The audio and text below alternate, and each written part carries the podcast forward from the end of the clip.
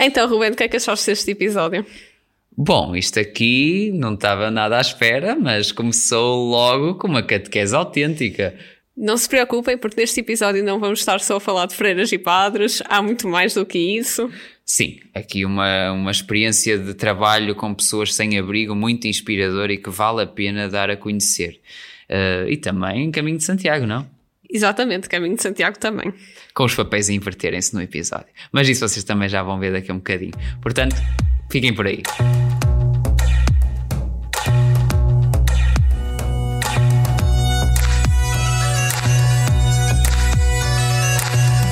Guerreiros de Santiago. A conversa sobre o caminho que nos transforma. Com Joana Garcia e Ruben Souza. Na Rádio Jim e em podcast.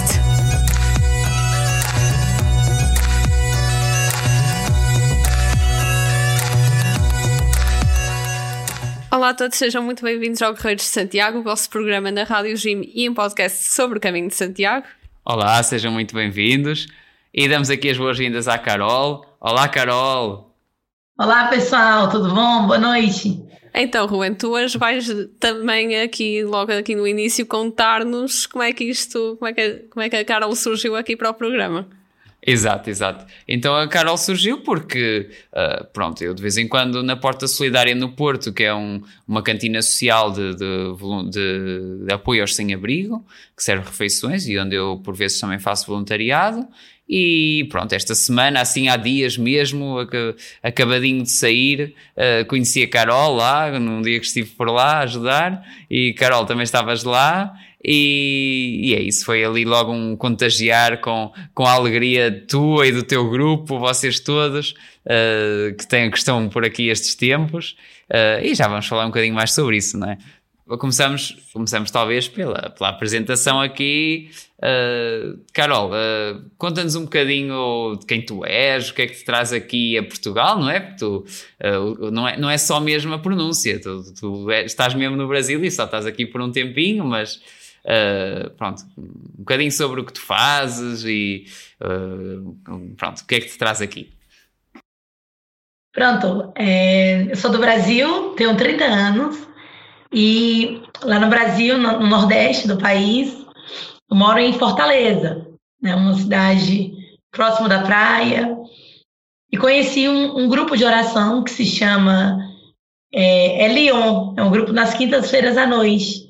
E esse grupo está dentro dessa comunidade, da Obra Lumen. Foi quando eu fui começando a ter experiências com Deus, eu fui entendendo que os pobres, né, no Brasil tem muitos pobres, muitas pessoas que dormem nas ruas, que não têm uma casa, que não têm o que comer, que não têm o que vestir. E lá no Evangelho de São Mateus, no capítulo 25, a partir do, do versículo 31, fala que quando Jesus voltar, né, na sua segunda volta, ele vai reunir a humanidade de dois lados. Do lado direito vai colocar as ovelhas e do lado esquerdo os cabritos. E vai olhar para as pessoas do lado direito e vai dizer: Vinde benditos de meu Pai para o reino dos céus, porque eu tive fome e me deste de comer, eu tive sede e me deste de beber. Estava nu e me vestiste, era um, um forasteiro e me acolheste, estive na prisão, foste me visitar, estive doente cuidasse de mim. E aí as pessoas perguntam, mas quando tivemos com fome, com sede, com frio? E a resposta dele é, em verdade, em verdade, eu vos digo, todas as vezes que fizeste isto a um destes mais pequeninos, foi a mim mesmo que fizeste. E a igreja reconhece que nessa, nesse versículo, Cristo institui a presença dele nos pobres, né? Cristo não consegue só olhar para o sofrimento humano, mas ele se encarna e sente na carne dele a fome, a sede, o frio. E quando eu fui descobrindo isso, é, eu fiquei encantada, né? A minha vida mudou. Eu saí então isso, da, da, isso foi minha... mais um bocadinho, voltando ali um bocadinho mais atrás, pronto. Uh, então é esta tua vivência tão grande da, da fé e motivação, uh, lá está, em, em, fazer aquilo que, que, nos pede, que nos pede o, Cristo, não é? Uh, isso, isso veio em que idade é que começaste a descobrir estas coisas e que levou, a, no fundo, a, a empenhar-te em tudo isto? Eu tinha 13 anos na época, 2006. Eu já estou há 17 anos né, na obra Lumen. Mas essa experiência mais profunda acho que foi um ano, assim, depois, 2008, 2007, 2008, eu tinha uns 14, 15 anos. E aí eu não entedia, assim, que tinham pessoas nessa situação, né? Vivia no meu mundo ali, minha família, a minha escola, os meus amigos, é, o meu quarto, a, a, minha seleção da escola de handball. Então, quando eu fui ao encontro dessa sociedade mais marginalizada, é como se eu estivesse nascendo de novo, né? O Papa Francisco tanto fala, uma igreja em saída, né, que vai ao encontro. Então, 14, 15 anos, ali em 2007, 2008, eu começava a perceber esse chamado. E aí, depois disso, fui, fui no, no, como é uma comunidade, né, tem os grupos vocacionais, postulantado, que trilham uma vida consagrada. No Brasil é muito forte as novas comunidades, né, o Shalom, a Canção Nova, Fazenda da Esperança. Então, tem um caminho que você vai seguindo até se tornar um membro leigo consagrado, né? Que não é como padre ou freira, mas que é chamada a ter uma vida mesmo assim mais radical na santidade. Então hoje eu sou da obra Lumen, sou consagrada e vivo nas casas da obra Lumen. Cada casa nossa, tanto a masculina como as femininas, acolhem as pessoas da rua, né? Então lá no Brasil eu moro com as mulheres que se encontravam na situação de sem abrigo, né? Acho que é isso. Outra coisa que eu queria perguntar é como é que a Porta Solidária, pronto, tinha a ver com este projeto da Obra Lumen? Sim, nós conhecemos lá na Porta Solidária e, e então uh, o que é que te trouxe no fundo, depois a Portugal e a chegares ali e, e, a gente no fundo se ter cruzado, não é? Isso, foi assim. Lá no Brasil, então, a nossa vida é muito voltada para os pobres. De ir nas ruas, saber o nome, se quer sair da rua, levar para nossa casa. E aí surgiu um projeto, um encontro chamado Com Deus Tem Jeito. É, a gente conheceu o pessoal da Canção Nova e um dos membros da Canção Nova tem uma história de drogadição também, né? Conheceu a cocaína, conheceu o crack, é, foi, foi largando tudo, foi vivendo numa vida mais é, sem dignidade. E a mãe dele falava: ah, com Deus, o Cleto tem jeito. Com Deus é possível uma mudança de vida. Com Deus é possível ele sair dessa situação. Com Deus tem jeito. Então, essa frase ficou ressoando no filho dela. E sempre que ele estava querendo sair da situação de drogadição, ele lembrava: com Deus é possível. Sozinho eu não consigo, mas com Deus tem jeito. A gente usa muito essa expressão, tem jeito como é possível, né? E aí, quando ele, quando ele se conheceu, ele falou que em São Paulo, por exemplo, que é uma outra cidade lá do Brasil, precisava ter um encontro que reunissem os, os, a gente chama de irmãos de rua, mas as pessoas que estão numa situação sem abrigo e fazer um, um, um retiro espiritual para eles. Então a gente rezou, colocou em oração e surgiu o encontro com Deus tem jeito. Já tiveram 10 edições. É um dia todo com as pessoas que estão nessa situação a gente convida. Tem um pequeno almoço, tem um almoço, tem um lanche, tem um local para tomar um banho, porque na rua não tem como você tomar um banho, então a gente consegue dar um, um suporte assim mais direto na fome, na sede, no frio, mas o princípio. Como, como se fosse tipo suportes básicos. Isso. Mas o grande objetivo é fazer um encontro com Deus. Né? É cada uma dessas pessoas tem um momento de oração, tem um momento de ouvir uma pregação. A gente sempre leva testemunho de pessoas que estiveram um dia nas drogas, moraram um tempo na rua, passaram por uma situação difícil e que hoje estão bem, né? Estão seguindo a sua vida, estão com a sua família, estão com o seu trabalho. E não foi determinante a condição que, que se encontrava há um tempo atrás. Então, a primeira edição foi em São Paulo, aí reúne, pessoal, vários carismas. Não é só obra Lumen, tem Shalom, tem Canção Nova, tem Focolare, tem os franciscanos, tem os vicentinos. O Papa Francisco mandou uma carta abençoando o encontro. Já tivemos dez edições. Nas dez edições, o Papa mandou carta abençoando, nos encorajando, sabe?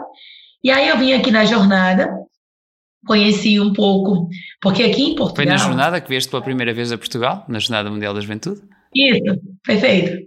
E aqui tem algumas pessoas da Obra Lume do Brasil que estão morando por questões de trabalho, por questões de família, melhores condições de vida. Nenhum deles que estão aqui hoje foram enviados pela obra Lume. Vieram por questões pessoais.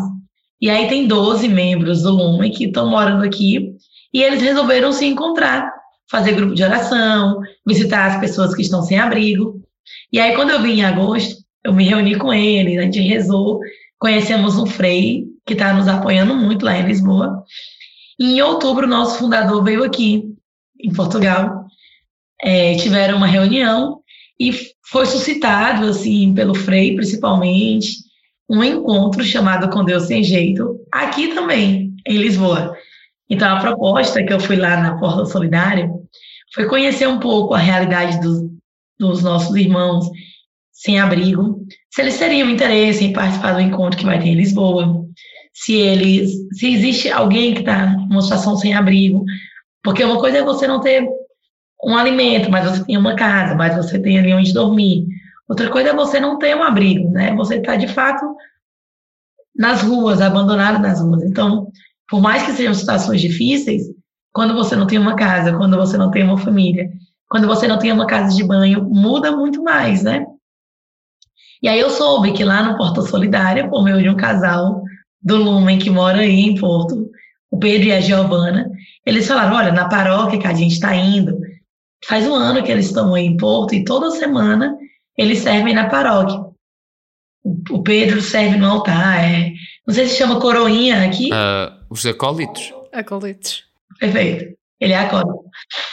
E aí eles, ele falou, olha, Carol, aqui tem o Porta Solidária, que reúne muitas pessoas de diversas realidades, e pode ser que tenham sem-abrigos.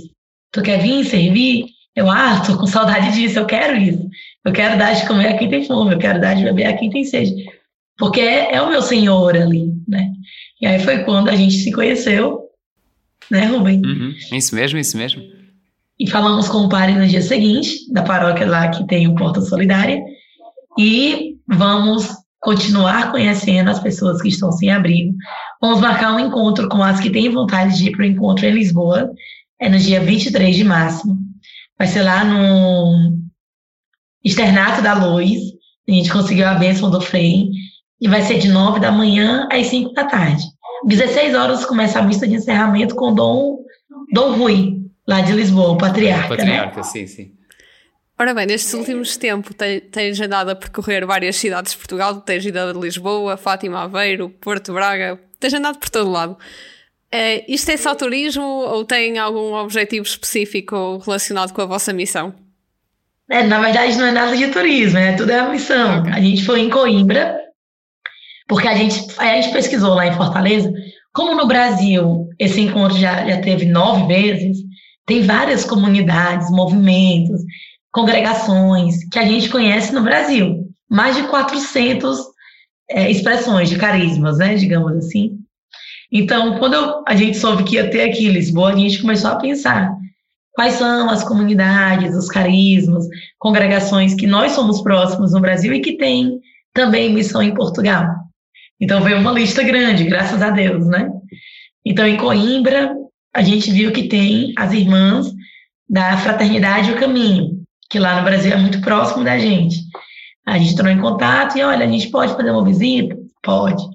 Então, em Coimbra foi para encontrar as freiras da Fraternidade do Caminho, convidar para o evento, para o Com Deus Tem Jeito. É, é, todo sábado elas fazem um almoço solidário, que também é, pessoas sem abrigo vão por esse momento, né, lá em Coimbra. Então, a gente está marcando de ir lá em um almoço solidário, perguntar se algum dos irmãos querem ir para o encontro em Lisboa, fazer o cadastro, e as quatro freiras vão com a gente nesse dia, né? Então, já é um carisma a mais. Aí fomos em Fátima, nos reunimos com a Canção Nova, fizemos o convite, nos reunimos com a Colo de Deus, eles vão tocar durante todo o encontro. A gente também teve uma reunião com o Padre Ronaldo, com as irmãs camelianas, com as irmãs serva de Deus, o coração de Maria, algo não desse faltam tipo. congregações em Fátima, não é? Isso. Aí a gente também falou com o pessoal de uma comunidade chamada Comunidade Cenáculo, e eles acolhem pessoas que estão em situação de dependência química também. Porque é assim, ao final do Com Deus Tem Jeito, no dia 23 de março, aqueles irmãos, aquelas pessoas que quiserem sair da situação de sem-abrigo e ser acolhido em uma das casas. Mas estas casas em, assim, aqui em Portugal também? Como é que vai funcionar? Eu sou a pessoa sem abrigo, no fim do encontro digo-se, opa, já esquece disto, eu quero ser ajudado por esta gente que organizou todo, todo este encontro para nós. Uh, como é que faz? O que é que acontece? A gente costuma fazer uma pré-inscrição. Por exemplo, no dia que a gente for em Porto, provavelmente vai ser em fevereiro, ali no dia 20, 22 de fevereiro, nós iremos marcar com essas pessoas sem abrigo e perguntar: você tem interesse de uma vaga? Você, eu posso colocar o seu nome ou você vai para o encontro e volta para cá? Então já tem uma pré-inscrição que traz uma margem, né? E durante todo o encontro, se, por exemplo, 10 da manhã tem uma pregação que fala do amor de Deus, logo depois tem um testemunho. E aí um desses, dessas pessoas sem abrigo se sentem tocadas e, e falam, olha, eu quero sair da situação sem abrigo. Teria como eu ter uma vaga dessa, dessas casas? Então, lá no encontro mesmo, ele já vai para uma, como se fosse uma salinha, para dar o nome, os dados e já conseguir uma vaga, né? Já se cadastrar, digamos assim, para uma vaga. Então, durante todo esse processo, a gente já vai vendo, né, quem vai querer, quem não vai querer, para saber também uma média de quantas vagas a gente vai precisar. Ok. Confiar que Deus vai agir. Sim, sim, Deus queira que sim. E, e, pronto, com o trabalho que têm feito no Brasil e as pessoas e o que depois têm conseguido que as pessoas saiam uh, de facto de, da rua, não é? Uh, vocês, ah. sim, o que eu ia perguntar é, uh, ok, uma coisa é dar uma casa, mas depois há a parte também de dar, dar um rendimento e dar um trabalho e tudo isso, pronto, para a pessoa deixar de estar tão dependente, no fundo. como, é, como é que tentam fazê-lo? Uh, é fácil? É difícil? Uh, pronto, o que é que sentem? Pronto, é, tem, tem várias comunidades hoje em dia que acolhem pessoas da, da situação de, de rua, né, de sem abrigo, como fala aqui. Mas eu vou falar da obra Lumen, como é que é o processo da gente, né? Que é o que eu estou inserido mais, mais profundamente. Então é assim, num encontro desse, por exemplo, do Com Deus Sem Jeito, se tem uma mulher ou então uma mãe com criança que querem sair da situação de rua, faz o cadastro com a gente. E durante nove meses, é, essas mulheres que são acolhidas lá em casa, por exemplo, lá onde eu moro, elas ficam numa, numa espécie de uma experiência de passar nove meses. Não pode sair sozinha da casa, porque como usa substância química, é, é, tem uma certa dependência. Então é muito fácil você sair sozinho e, ah, vou fumar, vou, vou usar cocaína, vou usar crack, ninguém vai perceber, vai ser uma coisa rápida, vou ter o controle. Então a gente, para fechar essas brechas, só sai da casa com a gente. Então a é gente uma desintoxicação, leva. no fundo, não é? Que precisa estar ali confinado uh, para, lá estar, para conseguir uh, afastar de tudo o que são esses perigos, não é?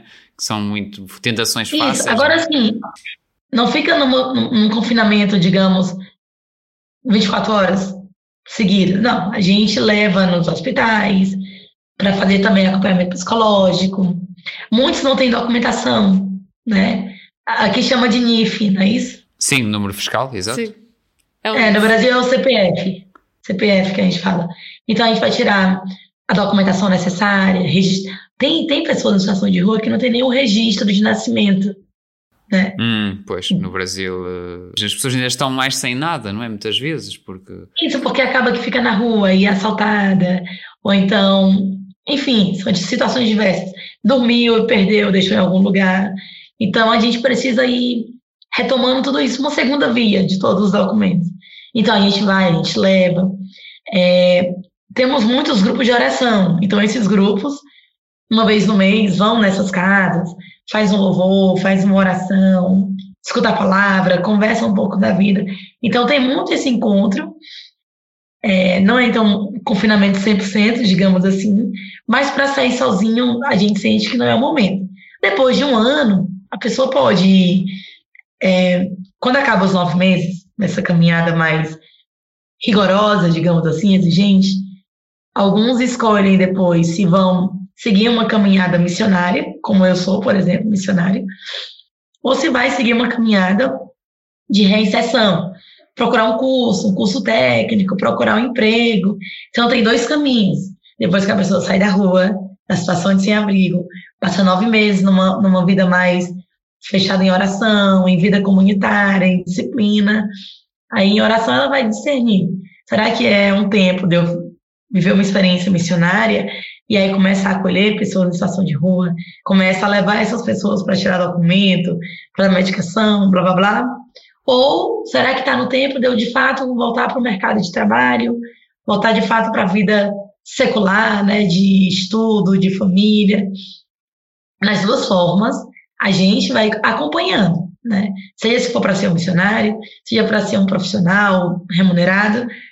E aí a gente tem hoje mais de 80 pessoas sendo missionários, homens e mulheres que já terminaram a caminhada e estão servindo nas outras casas, na missão, e tem uma média de 100 pessoas que estão bem, assim, com sua família, com o seu trabalho. Inclusive, aqui em Lisboa, eu estou na casa do Gleison e da Adriele, e o Gleison foi acolhido nosso, hum. lá no Brasil.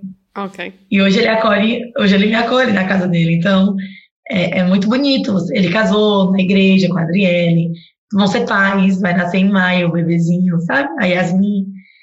Então é uma vida totalmente nova, né? Como se nascessem de novo, basicamente. Isso. pois, foi, não, é extraordinário. Eu não conhecia que, uh, havia este tipo de trabalho que era feito e é tão notável. E uh, às vezes, tanto que se fala em inserção de pessoas sem abrigo, e uh, isto é algo que não se conhece, e acho que podia ser um exemplo para a sociedade toda, sem dúvida. Uh, bom, mas acho que agora, Joana, está na hora de nós passarmos ao nosso departamento também. É? Exatamente. É? Ora bem, uma das coisas que levou o Ruben aqui a convidar-te para o programa foi saber que tu um dia, possivelmente, pronto, gostarias de vir a fazer o caminho, o caminho de Santiago. Ora bem, o que é que sabes sobre o caminho e o que é que te agrada na ideia? Só, queríamos também saber se há assim, alguma coisa que nos querias perguntar acerca do assunto, porque estamos prontos para responder. Foi toda uma conversa lá. Pronto. O que eu sei é que é o caminho que o São Tiago fez, é isso? Mais ou menos, vá. Uh, o que São Tiago foi o grande apóstolo, não é? De, uh, que veio evangelizar para a zona da Península Ibérica, o que nos diz a, pronto, a história, a tradição da, da Igreja, não é? E que foi vindo, vindo para aqui, uh, para esta zona, Uh, foi, teve aqui, foi evangelizar aqui, depois acabou por voltar a Jerusalém e morreu em Jerusalém, mas quiseram trazer o túmulo de volta para a Península Ibérica, onde ele tinha tido o destino da sua missão, não é? Uh, e aí uh, o túmulo acaba por ir para Padrón, que é uma cidade perto de Santiago, em Padrão fica durante séculos sem ninguém saber dele, sem ser descoberto. Entretanto, alguém tem uma. Um, uh, não me lembro agora o nome ao certo, tem, tem uma visão, faz-se umas escavações e descobre-se o túmulo que se vê, vem a verificar que é o túmulo de São Tiago. Uh, e lá a rainha daquela região na altura, os reis quiseram que fosse levado para outro local, outro local mais alto, uh, e acabou por ficar naquilo que é na altura o, uh, o chamado Campo das Estrelas, não é? Campo das Estrelas, Campo Stella, Compostela, é daí que vem, Santiago sim. Compostela, pronto. Ah, Exatamente. Entendi. Sim, sim, sim. E então, pronto, depois ergue-se a catedral e torna-se pela devoção ao santo e por pela importância e depois também com, com o contexto da, da resistência contra os, os muçulmanos que, que tiveram aqui na, na Península Ibérica, que ocupavam a maior parte da Península Ibérica na altura, mas o centro e o sul, uh, que também se torna um grande centro de, de peregrinação, de, uh, e uma tradição que depois acaba por altos e baixos, mas chegar até os dias de hoje, não é? Tem jovens do mundo inteiro que vão lá? Sim. Jovens e menos jovens. Exatamente, tipo, todas as idades, basicamente.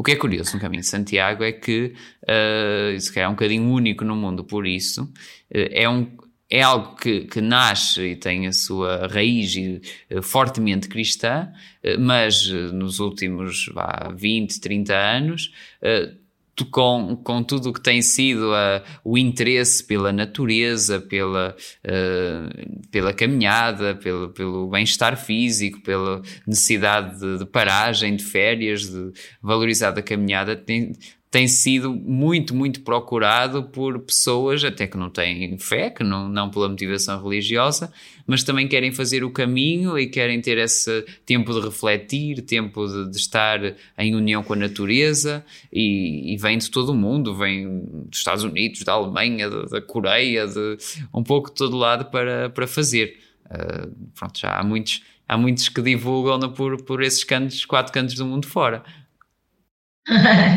Quando eu tô assim numa missão bem, bem puxada, digamos assim, né? É pouco tempo para muita coisa. Mas assim, tipo, teria como ir um dia voltar no outro e viver essa experiência aqui da aqui de Portugal, né? Parece que é perto da de Santiago. Sim. Sim, podes ir fazer uma, uma etapa do caminho de Santiago. Uh, não, pronto, não é obrigatório fazer tudo, tudo. Aqueles um dia. todos. Sim, sim, podes, por exemplo, uh, Santiago é, um, é, uma cidade que por si só é, é, digna de visita e a catedral é das catedrais mais importantes do, do, cristianismo no mundo inteiro e é aqui tão perto, não é? Então aí de Braga onde estás agora uh, ainda mais perto é. Ah. e, e vale a pena, vale a pena a viagem e a visita. Uh, e pode-se, por exemplo, fazer uma etapa do Caminho de Santiago, demora, uh, ou, ou, são aí, vá, depende de 20 km, 25 ou assim. Uh, fazendo uma última etapa, que é um dia de caminhada de, de 4, 5 ou 6 horas ou assim, depois chegar, ter aquele momento de chegar lá à praça, de, de, de celebrar, de, de, entrar na catedral, de, percorrer lá o percurso para ver o, o túmulo de São Tiago e, uh, e aquela beleza enorme Uau. daquela catedral. Uh, e depois, já agora, também me lembro que é uma cidade que tem, tem muitas pessoas em situação de sem-abrigo, tem. Uh, e tem várias uhum. congregações também que trabalham. Eu, eu lembro porque uh, até falo disso num episódio lá mais para trás, para os inícios aqui do, do programa, uh, quando fiz a peregrinação europeia de jovens em 2022, o ano, sim, há, há ano e meio. No verão, foi no ano antes da Jornada Mundial da Juventude e foi uma espécie de mini Jornada Mundial da Juventude lá em Santiago. Uh, e, e, até a, propósito da comida que sobrava e que depois nós íamos entregar a quem precisava e assim, de ter que falado com, com uh, também casas que, de irmãs que cuidavam de pessoas sem abrigo e que, uh, e que depois levavam a comida e tudo isso. E tem muitas, porque também sendo uma cidade muito turística, uh, também é onde, pronto, já sabemos que a mendicidade e tudo, tudo mais uh, nesses tipos de sítios às vezes há mais quem dá e, e, e, também acaba por haver mais quem peça, não é? Uh, pronto, mas, mas O que, é que assim. motiva vocês a, a, divulgarem isso? O que, que motiva vocês a essa iniciativa tão importante né, nos dias de hoje? É assim, uh, eu pelo menos pronto, tive esta experiência de fazer o caminho, por exemplo, e foi uma experiência que me marcou muito. Acho que foi algo que mudou a minha vida. E uh, para o Ruben teve um impacto até semelhante. Pronto, e uh, um dia Sim. nós juntámos-nos aqui. Exatamente, fomos aqui, recebemos o convite de, de, do pessoal da Rádio Jim, que, que, que, criou esta rádio, que é do, dos missionários combonianos, do movimento de jovens, e, e aqui de fazer algo sobre uh, aquilo que, que, nos entusiasma uh, na fé e na vida e dos nossos interesses, e sem dúvida o Caminho de Santiago, depois de uma experiência que nós vivemos Sim. dois juntos, uh, é, foi, foi o que nos levou aqui a querer falar com tanta gente, com tantos testemunhos tão diversos que é a beleza do caminho é muito essa, porque é um lugar de encontro. Quem, quem parte sozinho chega acompanhado e, uh, e os peregrinos conhecem-se e as culturas partilham-se e, uh, e também uh, experiências de encontro e, e, de fé e de, lá está, de partilha Incrível. de vida mesmo. Acho que a verdadeira beleza do caminho são as pessoas. Ah, muito bom. Que bacana, incrível. Estão convidados para ir lá no dia 23 de março também, em Lisboa. Não sei como é o horário de vocês, mas seria legal, talvez até entrevistar alguns irmãos, algumas pessoas que estão vivendo o encontro, ou estão servindo. Sejam muito bem-vindos, os dois. Quem sabe, sermos assim os repórteres oficiais. Hum. Quem sabe? Muito bem, mas já agora, aqui uma pergunta que eu me estou, porque eu me estou a lembrar, que é até na vossa forma de falar, na forma de viver em sociedade e nas atividades que fazem, tudo isso. O, o povo do Brasil, digamos que uh, vive e fala destas questões da fé assim de uma forma muito mais aberta, muito Sim. mais vivida, uh, muito mais intensa. E nós aqui em Portugal somos assim mais discretos, mais, falamos às vezes assim de uma forma mais indireta. Tipo, guardamos tudo para nós, basicamente. Sim, é mais, mais complicado falar uh, assim muito em público. Uh, pronto, também tens sentido isso quando estás ao estar cá? Uh, como, como é que vês isso? é bem diferente, é bem diferente. Eu acho que, por exemplo, eu acho estranho não, não ter violão na missa, nas missas que eu estou indo. Costuma ser mais o órgão, né? Sim. Sim. Então, no Brasil, a gente canta, a gente louva, a gente bate palmas, né, no Glória e etc. Então eu percebo um pouco essa diferença, é algo mais como se fosse sério, né, assim, você não, não, não se expressa tanto assim com o corpo, com um sorriso na paz de Cristo, ou um abraço, né, e, mas eu acho que, que cada cultura vai ter a sua riqueza, né, acho que é isso que a igreja, assim, vai, cada um vai da sua forma, se relacionando com Deus por meio da, da nossa amada igreja. Agora eu sinto também que no Brasil o pessoal é mais da, da renovação carismática, né? Canção Nova, Monsenhor Jonas Abib, por exemplo, são grandes é, referências assim, para gente. Então tem a oração em línguas, tem aquele louvor mais com violão, com a bateria, com guitarra, e o jovem pula e, e mostra essa alegria, assim, né? Bem, eu às vezes meto-me aqui a pensar, pronto, com esta questão de falar tão abertamente da fé, uh, há muita gente que acaba por perguntar, lá está, quando vemos tanta, tipo, tanta miséria e sofrimento, pronto, nas pessoas mais pobres, até que ponto é que tu sentes que Deus foi de férias? Como se Deus, de repente, se tivesse deixado de importar? Como se Deus o quê? Desculpa. Se tivesse deixado de importar com as pessoas. Sim, sim. Na verdade, os próprios, alguns brasileiros, né, perguntam onde está Deus aqui? Né? Cadê Deus? Se teve, teve um irmão, uma pessoa em situação de rua, que ele é até forte, assim, o testemunho dele, né? Ele, com sete anos de idade, até os 12 anos de idade, ele sofria abusos sexuais do próprio pai, sabe?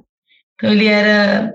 Usa estuprado aqui? Acho que sim, né? Uh, abuso sexual? Pronto, isso. Violação. E o próprio sim. pai, é, tanto o, esse rapaz como a irmã dele também era, né, sofreu abuso sexual. Mas quando o Nivando completou 12 anos de idade, o pai deles havia engravidado a irmã dele. Então ele não aguentou, ele não suportou toda essa situação de dor e foi para a rua. Na rua ele conheceu o álcool, as drogas, e conseguia esquecer um pouco essa, essa situação caótica né, que ele viveu com a família. E alguns, muitos anos depois, a gente do Lumen foi, foi na praça que ele estava, e com violão, com, sentamos ao redor de várias pessoas que estavam sem abrigo, um deles era o Nivano. Sentamos e conversamos e falamos do amor de Deus. E aí eu não esqueço, ele olhou e falou assim: Deus não existe. Ou se Deus existe, ele me odeia. Ele não gosta de mim. Então foi muito impactante. E a gente conversou, tentou falar um pouco. E, e, o que a gente sabe, né, o que a gente vive, e o que a igreja diz, é que Deus está exatamente aí, onde tem dor, onde tem sofrimento. Ele se encarna nesses que sofrem. Agora, a nossa liberdade, né, o livre-arbítrio, vai fazendo com que a gente vá viver numa vida mais egoísta, fechada, né? Onde vai buscando muito ter o poder, o prazer, o dinheiro, os bens, e vai esquecendo um pouco o outro. Então, não é que Deus quer isso, ou que Deus desejou isso para a humanidade. Mas o que, que ele pode fazer se a gente escolhe, né, na nossa liberdade, viver uma vida mais mais fechada, mais egoísta, enquanto enquanto outros estão assim tão questões diversas, né? Deus não queria o Nivando na rua. Deus não queria que o pai dele abusasse ele sexualmente. Deus não queria que o vô dele abusasse o pai dele, que abusa ele sexualmente. Mas todos somos livres, né? E as consequências do pecado são horríveis. Então, pois é, infelizmente por uns pagam os outros, não é? E também Deus não, não o impede, não é?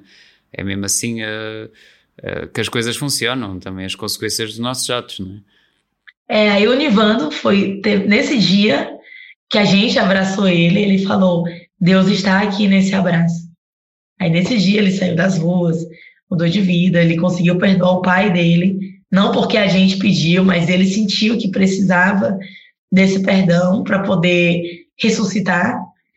É, ele conheceu uma jovem no Lumen, eles namoraram, noivaram, casaram no dia 4 de outubro de 2022 e ela tá grávida, ele vai ser pai, né?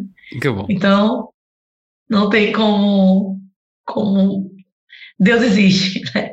Mesmo em meio a dor e sofrimento, ele tá ali. Muito bem. Carol, Carol, foi um ótimo episódio. Obrigado por esta partilha. Uh, tão bom uh, saber que, que, há tanta coisa boa que continua a valer a pena falar, uh, querer querer dar, dar mais vida uh, aos outros, tirá-los daquilo que bom, pode destruir a sua vida e vidas indignas e tudo, uh, e, e, que também, que também Deus o torna possível uh, através de vocês e, e caminhamos juntos, não é? E, e fazer. Depois, depois a gente continua aqui a dar os conselhos para, para tu organizares essa etapa lá até Santiago, esse diazinho aí no meio da tua missão, também tens de fazer uma pausazinha, não é? Não pode ser só andar aí, pronto, missionária de cidade em cidade, não é? Muito obrigada por teres aceitado o nosso convite. Foi muito bom ter-te aqui. Obrigada a vocês. Não tenho nem o que dizer. Muito importante. E eu vou lá, hein, Santiago. É isso, é Esperemos isso. que sim. Sempre, sempre. Guerreira também de Santiago. E pois bem, despedimos então dos nossos ouvintes. Uh, pronto, já sabem, os recados habituais. Já sabem, sigam-nos nas nossas redes sociais, Facebook, Instagram. Estamos sempre por lá a publicar algumas coisas e continuem a acompanhar-nos aqui na Rádio Gym. É isso mesmo. Cá estaremos em breve com mais novidades e até lá, fiquem bem. Continuação de Bom Caminho. Bom Caminho. Tchau, tchau.